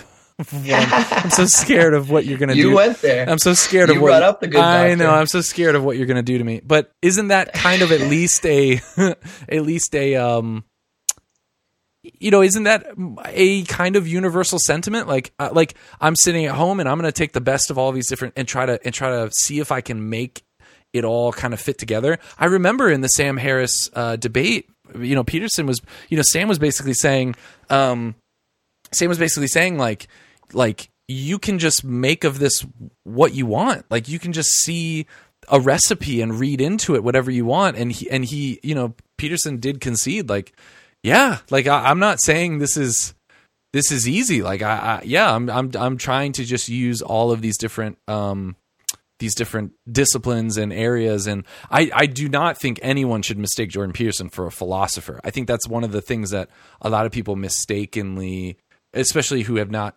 maybe ever read or taken any philosophy, they they hear Jordan Peterson talk about Nietzsche or some of these other people, and um, Jordan Peterson is nowhere near a philosopher in, in any like stretch of the imagination. So No, I mean uh, two two points to that. The first one is that the the distinction I would make between um, a Thomistic um, or even just a generally scholastic view is that at the heart of that view is the idea that the analogy to being, which is to God, um, is is the fundamental, and um, while it can obviously um, draw on everything from there, there's an intrinsic order within that way of reasoning that follows from first principles, right? And that's something that Aristotle had in common as well. It wasn't in, the, in his case, you know, the uh, the Christian idea of God, but he, it was, you know, um, uh, first philosophy, right? yeah, Um, Peterson uh, does not operate from a set of premises that are drawn on first principles, and instead he substitutes principles like, you know, crustacean life is older than trees, dominance hierarchies are older than trees. He he he uses that as a substitute for the analogia entis, for the for the analogy of being, and then he kind of starts to skate on that to make you know self help claims and I just don't see anything in common between those two approaches. Even though there is a kind of like, uh, I guess, similar way of association or what have you. I mean, I think they're kind of incompatible with each other. Okay, here's my last question. Is there anything good in Jordan Peterson? Is there anything can you would I can I convince you to say anything good about Jordan Peterson? Oh, sure. I have lots of things to say that are good about Jordan Peterson. Um, I'm not I'm not I'm not Um, I'm not trying to be insulting. I just I I want to like no, are you kidding me? No. I- I, mean, I mean, here, here's the thing: is that like, I feel like that'd be a good way to wrap up. Is is is there anything good about Jordan Peterson? I mean, I, I'm totally stealing this from the Word on Fire podcast, where they basically you know asked Bishop Barron, okay, what what is good about this? What what would be your hesitations? And I think maybe what, what do you what, maybe very shortly what do you what do you see good and then and then a quick like last summary of here are my here are my like big punches against against the Peterson phenomenon. Okay, yeah. Um, so first of all, I mean, uh, my biggest disappointment with this new book is that one of the things I liked about Maps of Meaning is that even though it's it's a dense subject matter, Peterson's uh, uh, approach to narrating that that work is was in my mind uh, refreshingly um, clear, um, and he communicated his ideas how whatever whatever one thinks of them uh, in a way that shows itself in his lectures. You know, he has an ability to um, uh, to to rhetorically speak um, in a way that registers uh, with common intuitions, with ordinary language. Uh, he can be funny. He can be acerbic, um, and and those and that is clearly something that you know. Um, I mean, it's the art of rhetoric, right?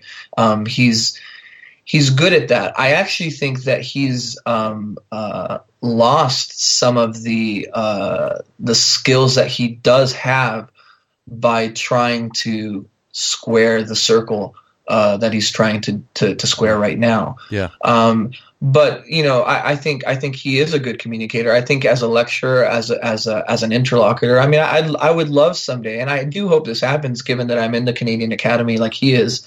Um, I would love to sit down with him and and talk through some of these things. I've seen him be confronted by claims, including by Harris and, and by others, uh, difficult questions, and he does have the capacity to recognize, like, oh yeah, this is a this is a difficult question. This is this is a uh, a reasonable objection or what have you. And so I think that speaks to his credit. Right? Sam, I would um, pay money. I would pay money for you and him. I mean, Patrick Coffin has had him on. Surely you can pull some strings and and and bring it to. I will. I will record the conversation. I'll be in charge of podcasting.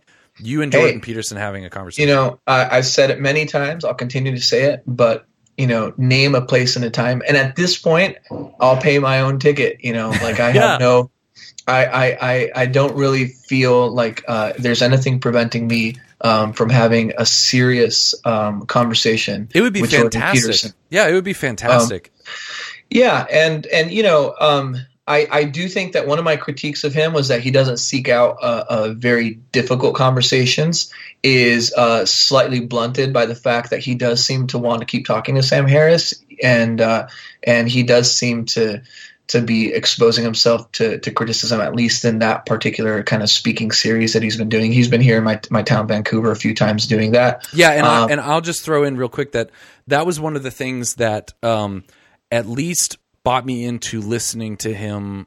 I mean, and the same reason I listen to Sam Harris sometimes is that he sure. is this that level of humility of saying, and I've heard him say a few times, like pay very close attention to your to your quote unquote enemies, or pay very close, pay more attention to people who disagree with you than people who agree with you, and sure. that that that one won my respect. Um, I, I'm I would much rather listen to someone I disagree with wholeheartedly on principle, but who yeah. is open, who can describe their worldview in great detail, but is very open to criticism than someone who's like a fundamentalist. Yeah, and I, I mean, I, am not willing to go all the way out and say that that Peterson is is uh, kind of humble and open. For instance, like he has available to him who, a person who I think would probably be like the biggest kryptonite to anything he said, which is another Canadian uh, philosopher. Like I heard Camille Paglia say that you know he's the most important Canadian intellectual since Marshall McLuhan. I'm like, wait a minute, Charles Taylor is still walking around. Wait, so Charles Taylor should be who Jordan Peterson should talk to? Well, yeah, yeah, absolutely. I mean, I mean, Charles Taylor's book, A Secular Age, in some sense, um, uh, magnifies some of the critiques of the modern condition that Peterson makes. Yeah. But Taylor is not willing to popularize or over determine his claims to write the kind of stuff that Peterson's writing or to try to kind of turn himself into some kind of a guru phenomenon. Yeah. And I think that if Peterson was to sit down with someone like Charles Taylor and have a reasonable and, and close conversation, people would see the fact that maybe we don't lack – gurus and intellectuals maybe we just don't pay any attention to them. Yeah. Right? Yeah. Um, and uh, so that's that's one example. But at the end of the day i think that we can't deny going back to the way we started with the question of popularity is that peterson's popularity it, and, and by the way a lot of catholics are not referring to him so much as a good catholic I think that's a false. Um, I mean, some people, I suppose, are saying it, you know, but they're just really stupid. I mean, the people who are serious, though, are saying that Peterson is heroic. He's showing kind of courage at this moment. Um, and what they're usually um, flagging there is his position he took with respect to the C16 bill Yeah. and and uh, um, and the way that he's responded to that. And the aftermath from that has been not so much Peterson's. Uh, I'm glad we talked, by the way, about his you know psychological claims and his claims about you know the lobsters and stuff like that. But at the end of the day, what Peterson's really talking about the most, and where he really gets the most traction um, with Catholics and also with people in general, is with his trenchant critique of what he calls postmodern neo-Marxism. Yeah. Right. And um, when it comes to that particular uh, critique he's making, um, it just doesn't even it doesn't hold any water. And there's two reasons why it doesn't hold any water.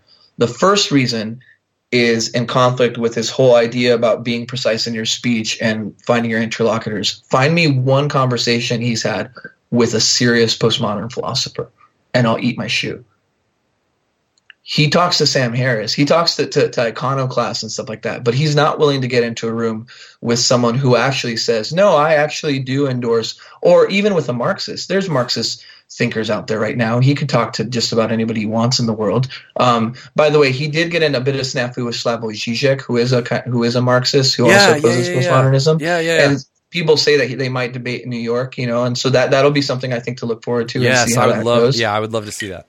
Yeah, but at the end of the day, the first problem with Peterson with respect to this very particular traction he's getting on the whole, what he calls postmodern neo Marxism, is that he is not following his rules. He's not seeking out those people to talk to and argue with. And some people say, like, well, what about these journalists that he talks to that are kind of, no, no, no, no, no, no.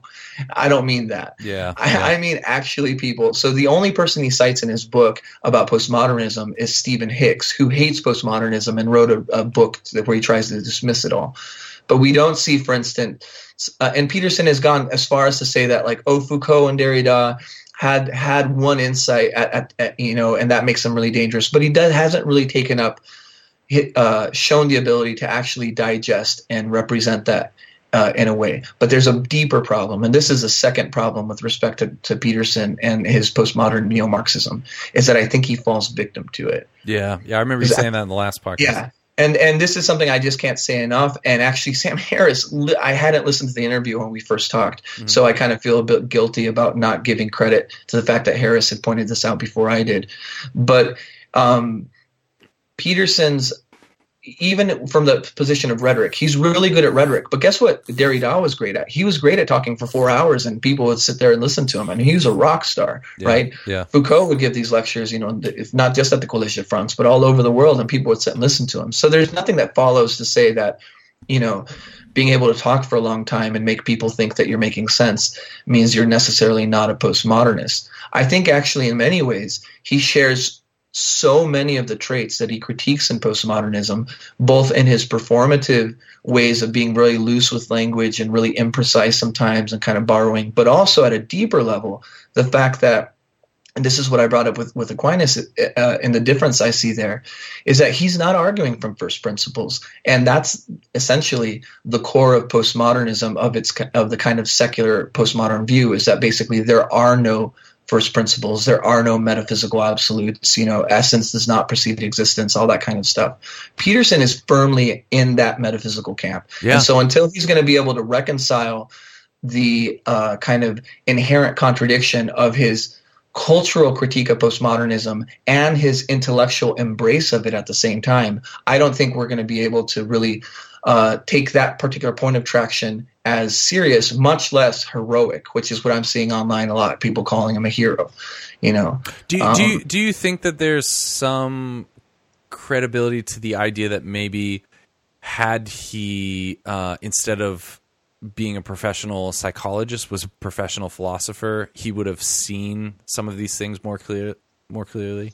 Because I because sometimes I get that sense like that that's what I was trying to say earlier with Yeah, he's, he's not I mean- a he's not a philosopher in the sense Yeah. that like I feel like he's coming at this all from psychology and not yeah like you said like he like he's not bringing up a lot of these um um yeah, these philosophers. He's not. He's not. He's he's kind of just approaching it from a psychologist, a scientist.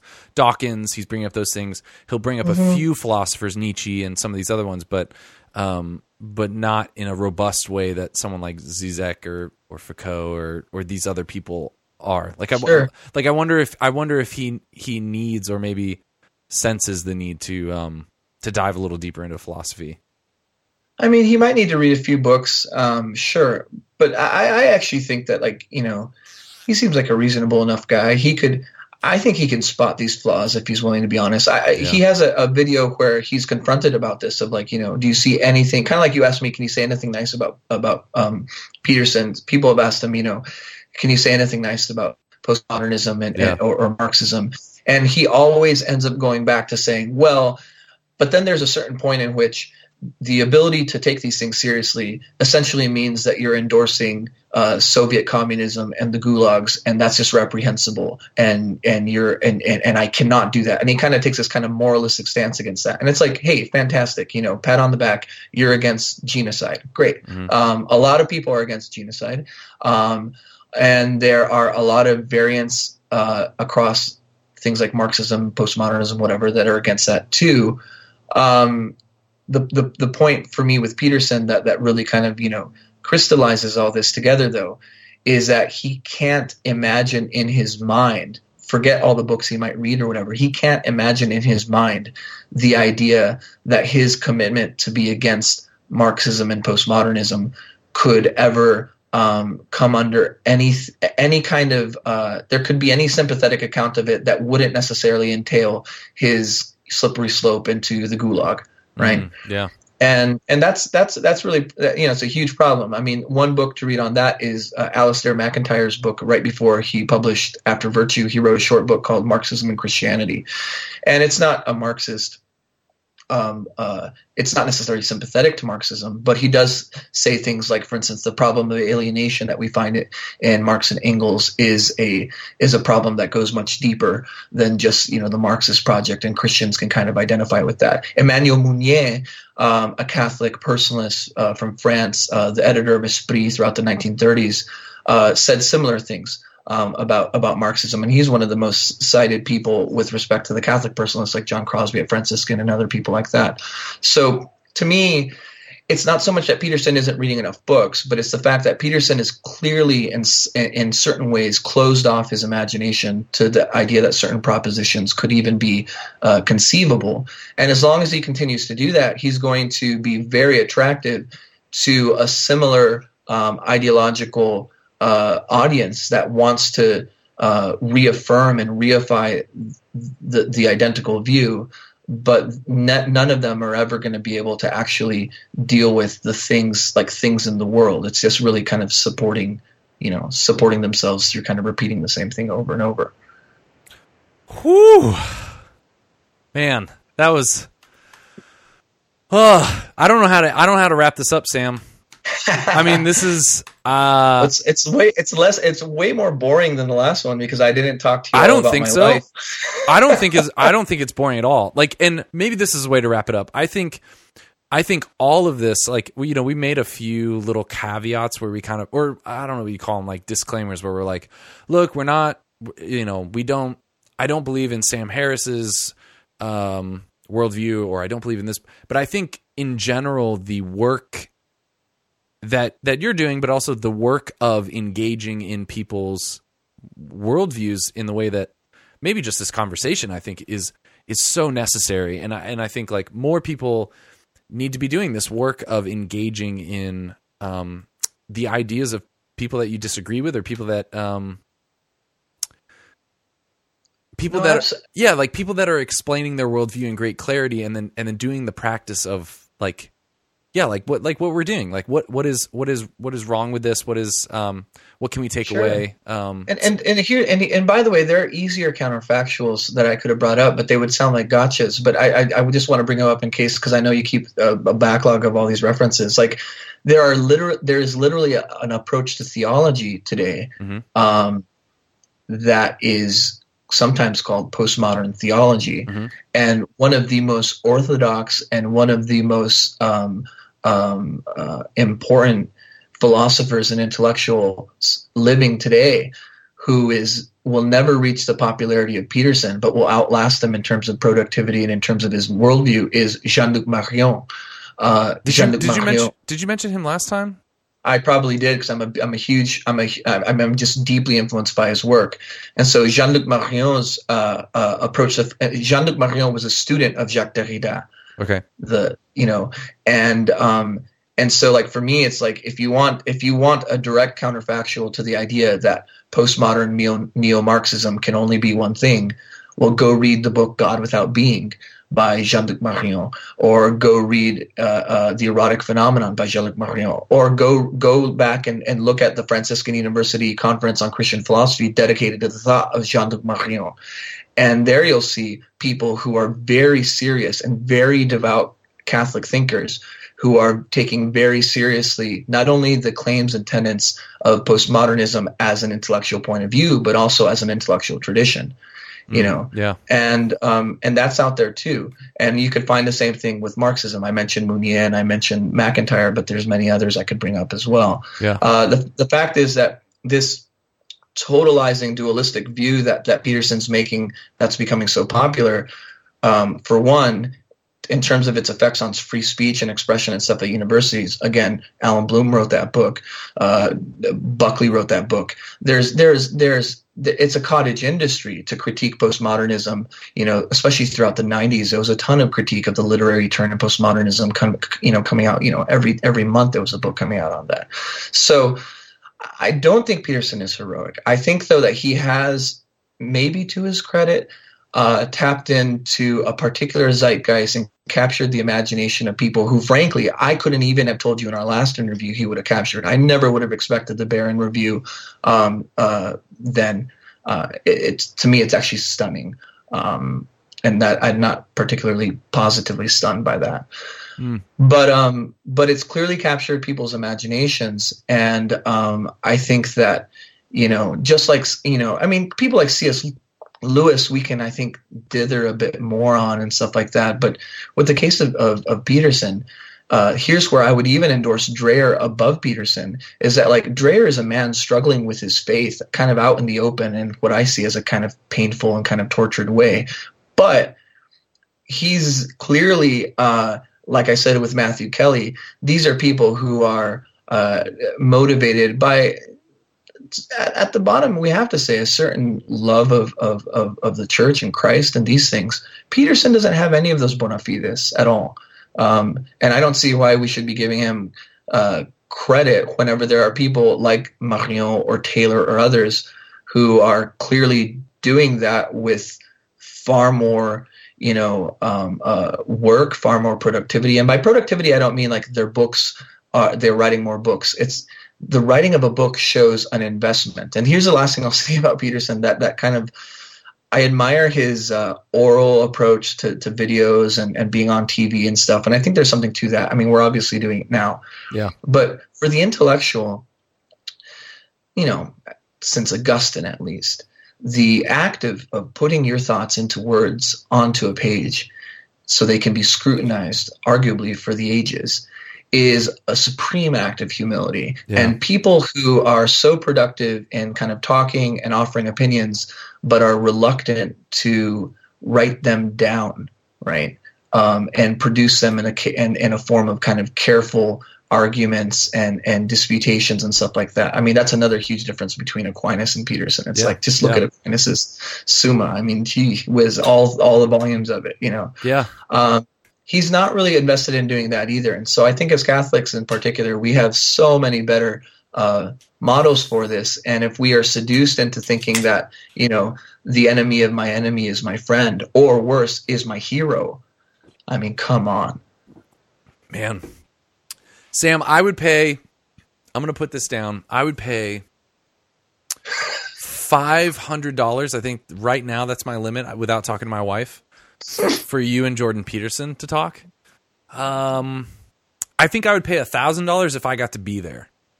Hey, uh, wow! And I'm just throwing that out there. I know, I, I know you'll hold me insane. You'll hold me to. I, I know you'll hold me to that, but just and purely just for me, just like just for me trying to figure all this out and and just like really enjoying this whole whatever you call this, like this process of like yeah, just this whole conversation. Yeah. I'm like learning learning a ton. Sure. Well, the conversation I think that would be, um, I mean, that conversation, I, I do really believe that you know, um, all things being equal, it, it it it may be the case, and and part of that, the work I'm doing now is in some sense to get it into a couple other outlets where I can maybe get his attention, such that he might Yeah. want to to feel like it would be worthwhile. Yeah. I also hopefully.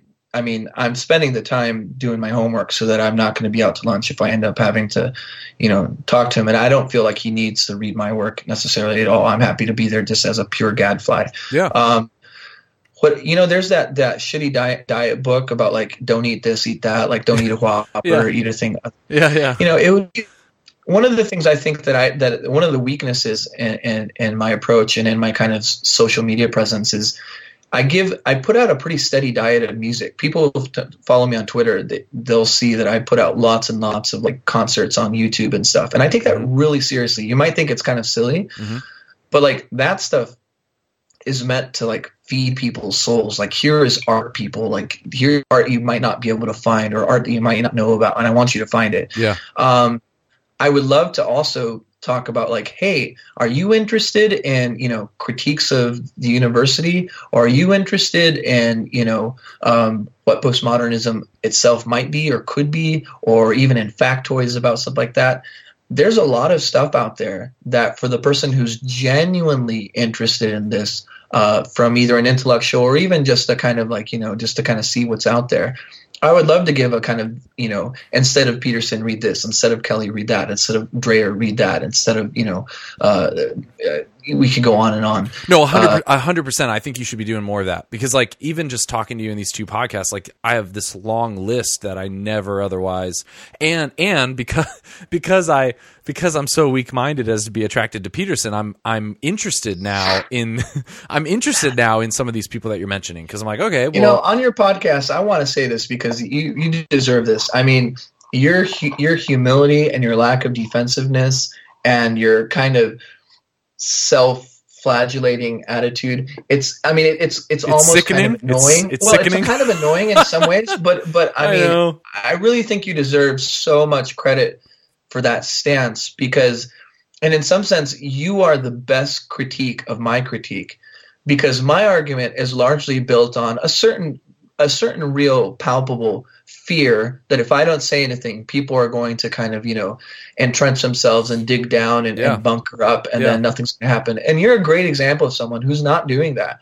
You know, you're Yeah. egging me on for more of it, and so you know you really deserve to be given a, a ton of credit for that. You know, and I think there's a lot of other people like you who are honest and serious and you know who can do this too and uh, so this whole like the polarization and stuff like that. I think that's a little bit overrated. Yeah. uh, maybe it's performatively so because of certain mediums of conversation but i do think that people who uh, and let's let's let's let's be clear here too about peterson. Insofar as as as i believe in in the grace of god that can operate through anything yeah, I fundamentally believe, as a matter of faith, that God can work through yeah, anything. Yeah. And if Yeah. and, and, and I will not ever try to say that that that that that Peterson and all of his brokenness and performative contradictions and and, and lack of clarity and all these things can in some way you know cr- be a, a kind of a a first step towards something. Yeah. The problem with that though is if I overdetermine that on the basis of grace, then so can literally anything. yeah, yeah. It's And- like it's like it's like you're saying both. I, you're basically just saying, yeah, like th- like people can get good out of this, but also we need a Sam to critique it. Like we need we need that. Like I need this. Like I need to hear Sam when I'm reading Peterson. Like I I, I need. Yeah, I think we need we need that. We need that honest critique. We need that that very strong.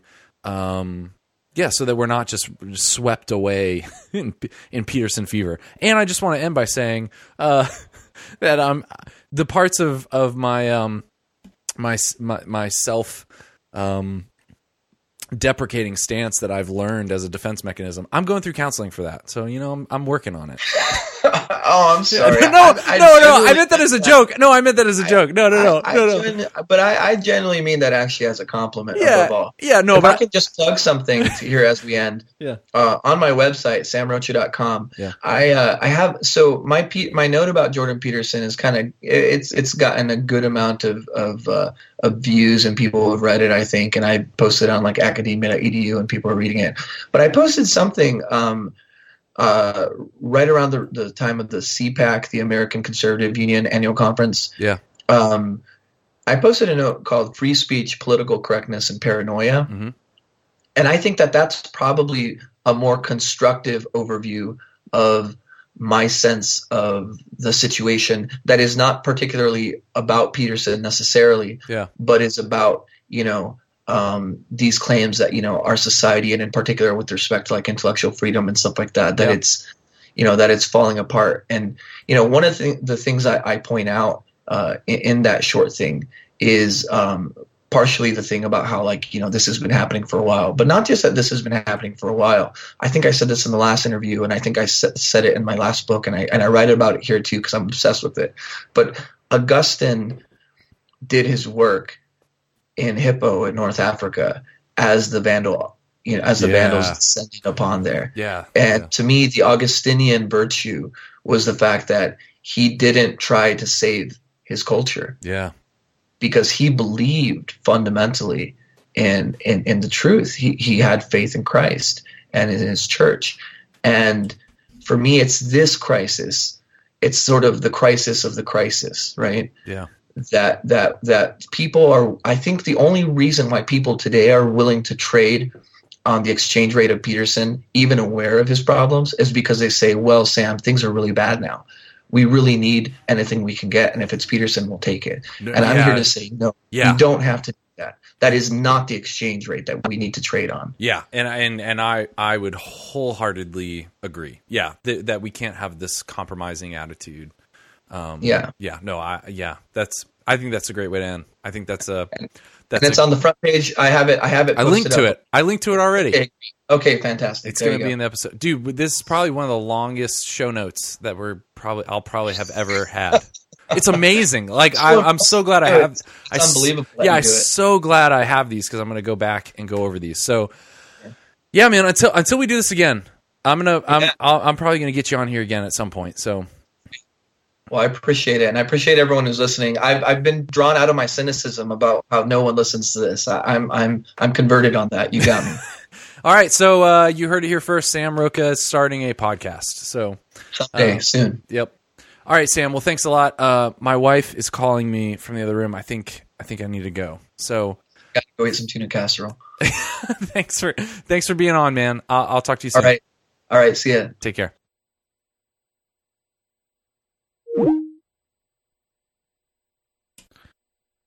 Hi, my name is Father Mike Schmitz. Hi, my name is Father Mike Schmitz. This is this is Ascension Presents. Hi, my name is Father Mike Schmitz. So, so, all work is a human act. All work, all work is a human act. Something that could be done by a monkey. Something that something that could be done by a monkey, by a robot, by, by a robot. When you do it, the very quality of it completely changes.